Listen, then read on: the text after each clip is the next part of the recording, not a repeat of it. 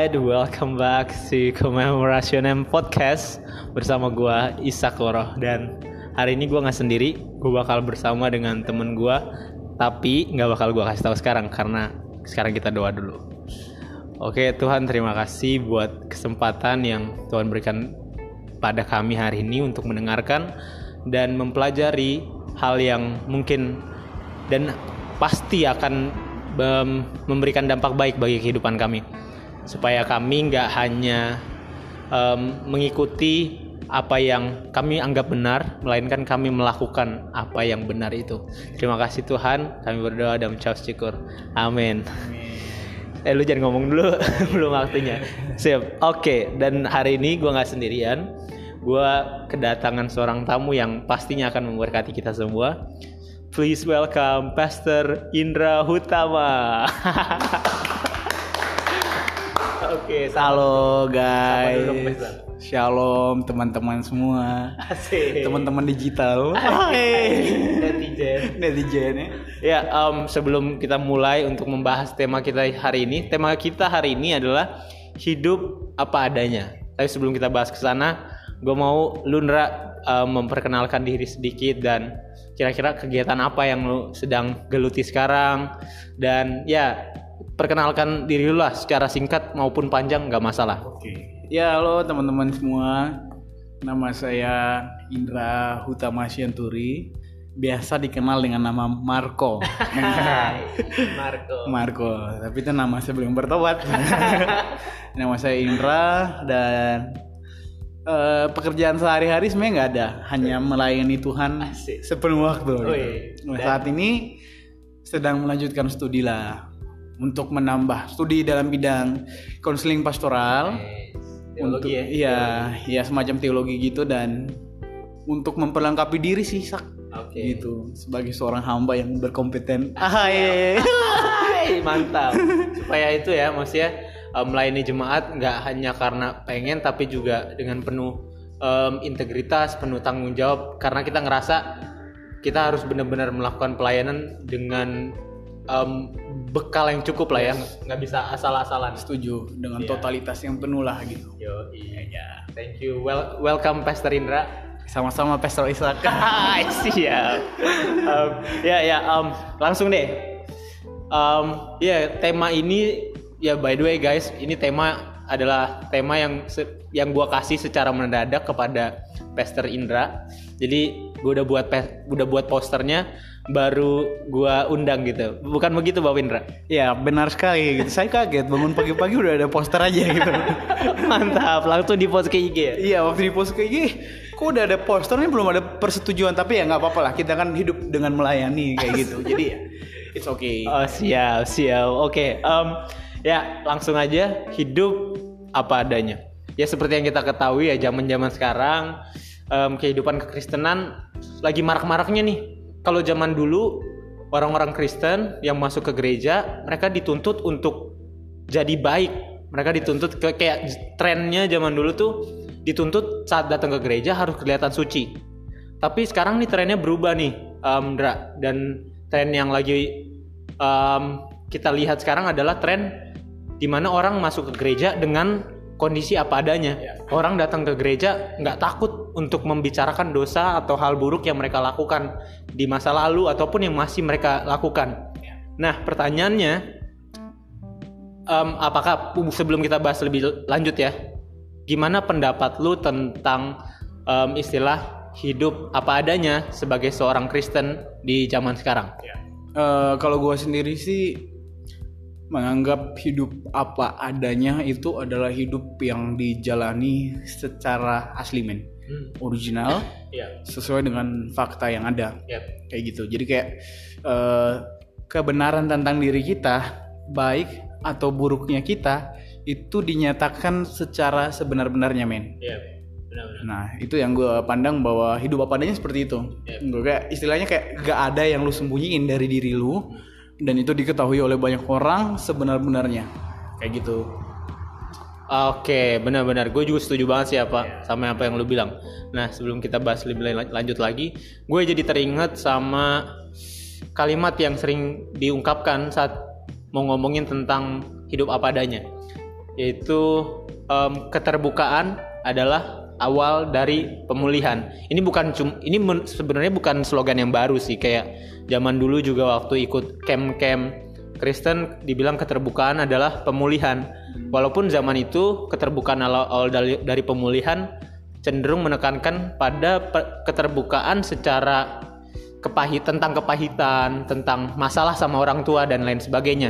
Jadi kayak sebelum pelepasan dan masuk ke sesi hati Bapa, semua dibilang keterbukaan adalah awal dari pemulihan supaya jujurlah dengan keadaan hati mereka. Tapi sekarang keterbukaan yang dimaksud itu adalah keterbukaan tentang dosa-dosa yang dilakukan oleh diri sendiri, seperti dosa seks, dosa mabuk-mabukan dan lain sebagainya yang buruk yang dilakukan diri sendiri. Jadi orang jadi terbukalah. Nah, menurut lu pertama, gue minta pendapat lu mengenai slogan ini, keterbukaan adalah awal dari pemulihan.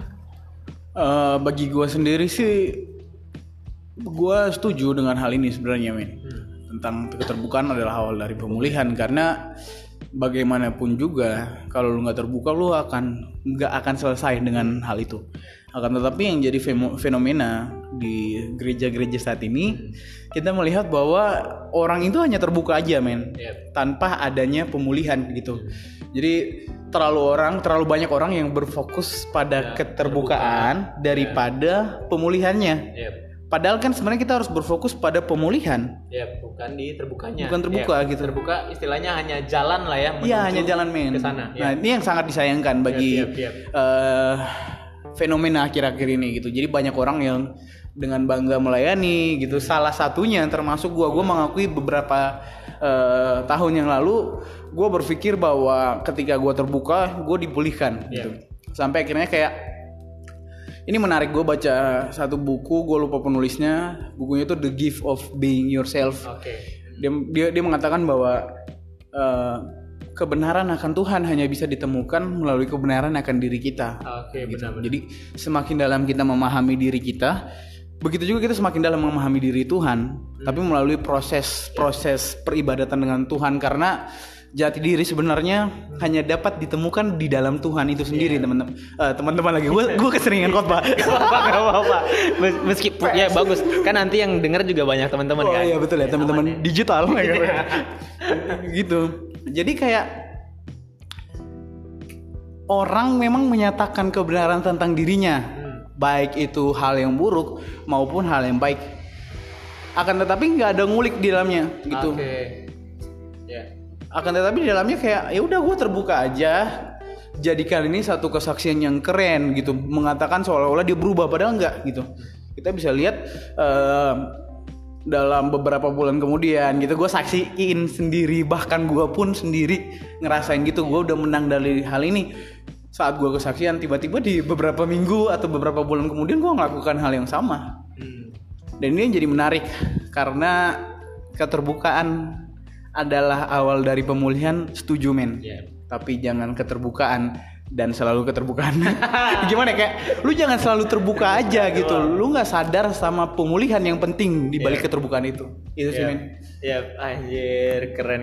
Gila, gue setuju banget sih. Maksudnya gue emang kalau secara pemahaman kita mirip lah istilahnya. Dan tapi yang menurut gue dari apa yang lu bilang, yang gue akhirnya nangkep tentang hal ini adalah perbedaan antara fokus kepada keterbukaan sama fokus kepada pemulihannya. Jangan sampai kita malah fokus keterbukaan padahal yang kita tuju tuh pemulihannya. Dan bener banget sih, kadang-kadang kita terbuka dan kayak kita ngomong gue mau jadi otentik. Kita juga dari Authentic Love Family kan, kayak jadi kayak kita ngomongin hal ini juga karena ini bagian dari komunitas kita. Dan kadang kita mau jadi otentik tapi cuman mau jadi otentik dari keadaan yang saat itu kita sedang alami, dari level yang saat itu. Padahal otentisitas itu berkembang, kayak kita semakin hari dituntut untuk semakin otentik sesuai dengan gambarannya Allah. Dan kata otentik bagi gua itu harusnya merujuk kepada gambaran kita yang sesungguhnya, gambaran awal kita yang serupa dengan gambaran Allah yang ada di mana, Ndra? Kejadian 1:26. Mantap. Memang arah kita berjalan. Yang ada dalam Kejadian 1 ayat 26, Imago dei, men. Yeah. Kalau dalam bahasa Ibraninya selam demut Asia. Mantap, terus dulu. Ya, itu bukti bahwa otentik bukan cuma jadi diri kita yang broken, yang rusak, tapi kita jadi diri kita yang sempurna, yeah, seperti Yesus. Yes. Otentisitas bagi gue ada dua. Dimana di satu sisi kita menyadari bahwa kita broken dan kita sinner, yes, kita pendosa. Kita nggak mampu dengan kekuatan sendiri, ya. Tapi di sisi lain kita harus sadar bahwa kita dipanggil untuk jadi serupa sama Kristus, yes, untuk jadi serupa sama Allah dan kembali kepada gambarnya. Ya kayak gitu paling ya. Nah sekarang ya, gue seneng banget sih sama percakapan ini, meskipun seringkali udah istilahnya nih bahasan ini sebenarnya kayak umum banget nggak sih? Ya. Kayak karena semua orang zaman sekarang bahas ini dan mereka menghidupi ini, ya. Makanya bisa bahas ini secara detail. Khususnya sama lu tuh gue seneng banget juga. Dan pertanyaan selanjutnya sih kayak ini bagian implikasinya sih, men. Kayak kalau misalnya nih kan sekarang banyak orang yang udah memahami slogan itu juga, bahwa mereka harus hidup apa adanya dalam Kristus. Nah kalau mereka, kita ambil dua kasus. Misalnya satu, saat mereka memahami pemahaman tersebut, mereka justru jadi hidup seenaknya. Mereka hidup di dalam dosa dengan alasan bahwa yaudah nggak apa-apa, that's alright, karena Tuhan juga bakal mengampuni gua, kasih karunia-Nya bakal terus ada buat gua, jadi hiduplah ada apa adanya aja karena Tuhan bakal ada terus. Yang akhirnya cuman gitu-gitu aja. Itu yang pertama. Jadi gua minta saran apa yang menurut lu perlu dilakukan oleh orang-orang tersebut kalau mereka melakukan kayak cuman terjerumus di dalam kondisi pengen jadi apa adanya doang tapi gak berubah, gak mau jadi seperti apa maunya Tuhan, yes. Nah yang kedua, kalau misalnya ada orang-orang yang sudah hidup apa adanya tapi mereka berusaha untuk berubah, kira-kira apa yang menurut lu bisa meyakinkan mereka bahwa itu jalan yang tepat yang mereka harus terus-menerus pertahankan selama hidup mereka, yeah. Boleh, men, silakan. Ya, gue teringat sama ayatnya dalam Alkitab yang mengatakan bahwa kejarlah kekudusan, yep, gitu. Karena kita sebagai umat Tuhan, kita dirancang untuk jadi umat pilihan lagi setelah kejatuhan manusia. Bagian ketiga, ketika manusia jatuh dalam dosa, ada satu yang hilang, yaitu identitas yang sempat tertarik, yep. Identitas bahwa sebenarnya kita diciptakan serupa dan segambar dengan Allah. Nah itu hilang.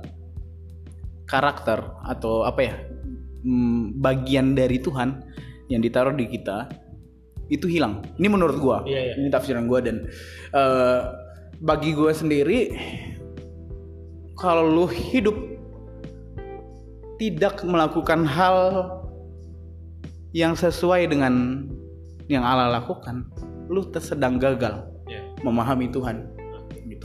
Hidup seenak-enaknya menurut daging itu bukan keinginan Allah.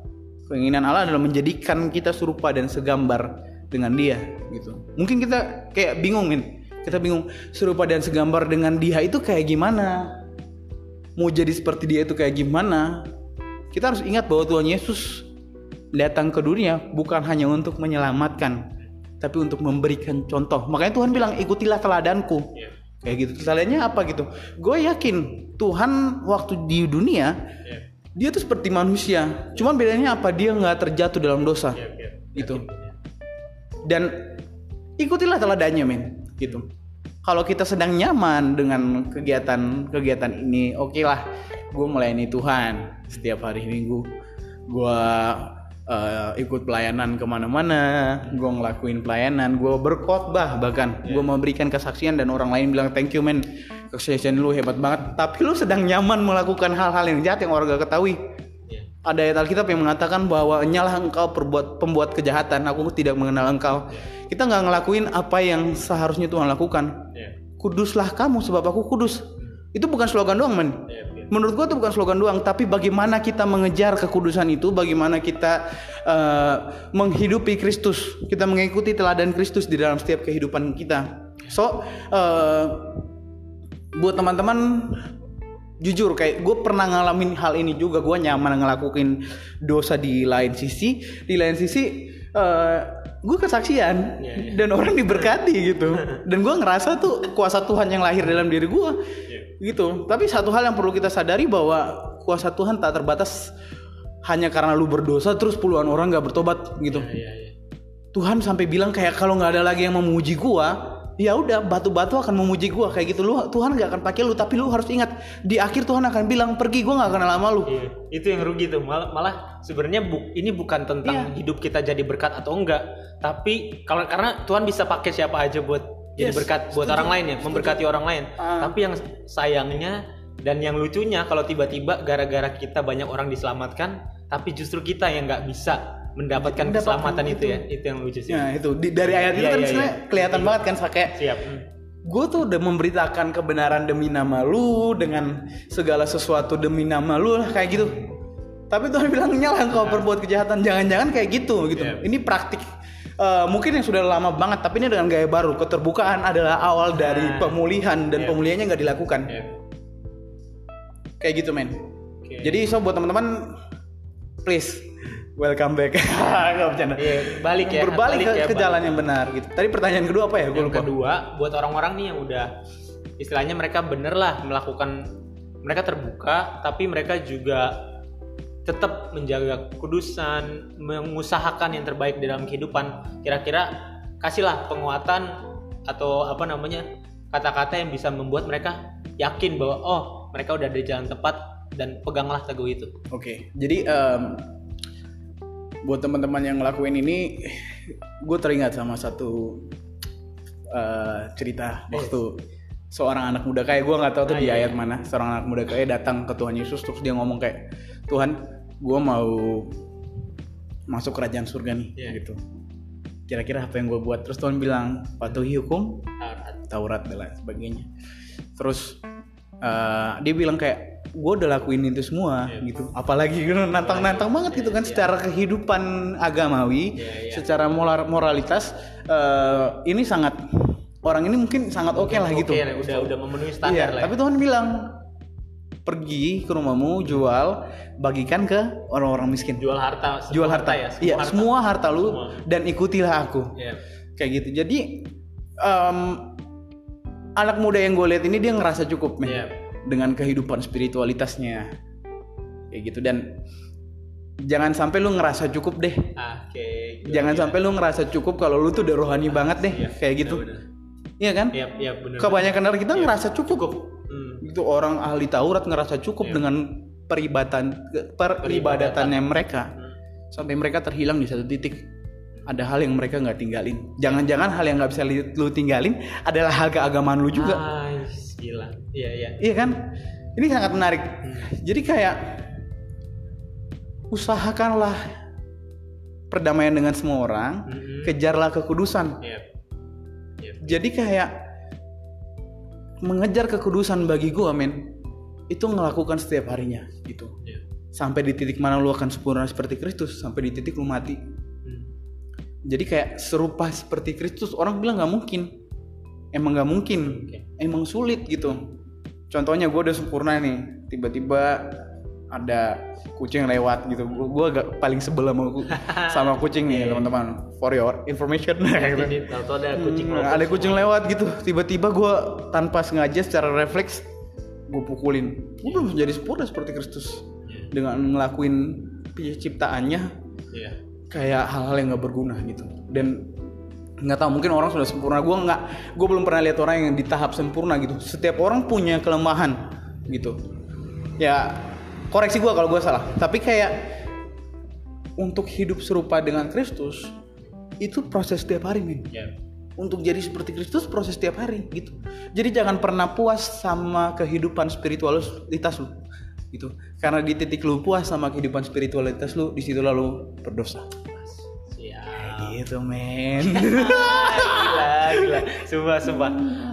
Gue tertarik banget sih tadi perihal pas lu ngomong tentang mereka yang hidup apa adanya tapi akhirnya jadi gitu doang. Sama ya, gue setuju banget lah sama itu. Tapi yang kedua nih gue menarik banget karena lu bilang bahwa kita gak boleh ngerasa cukup.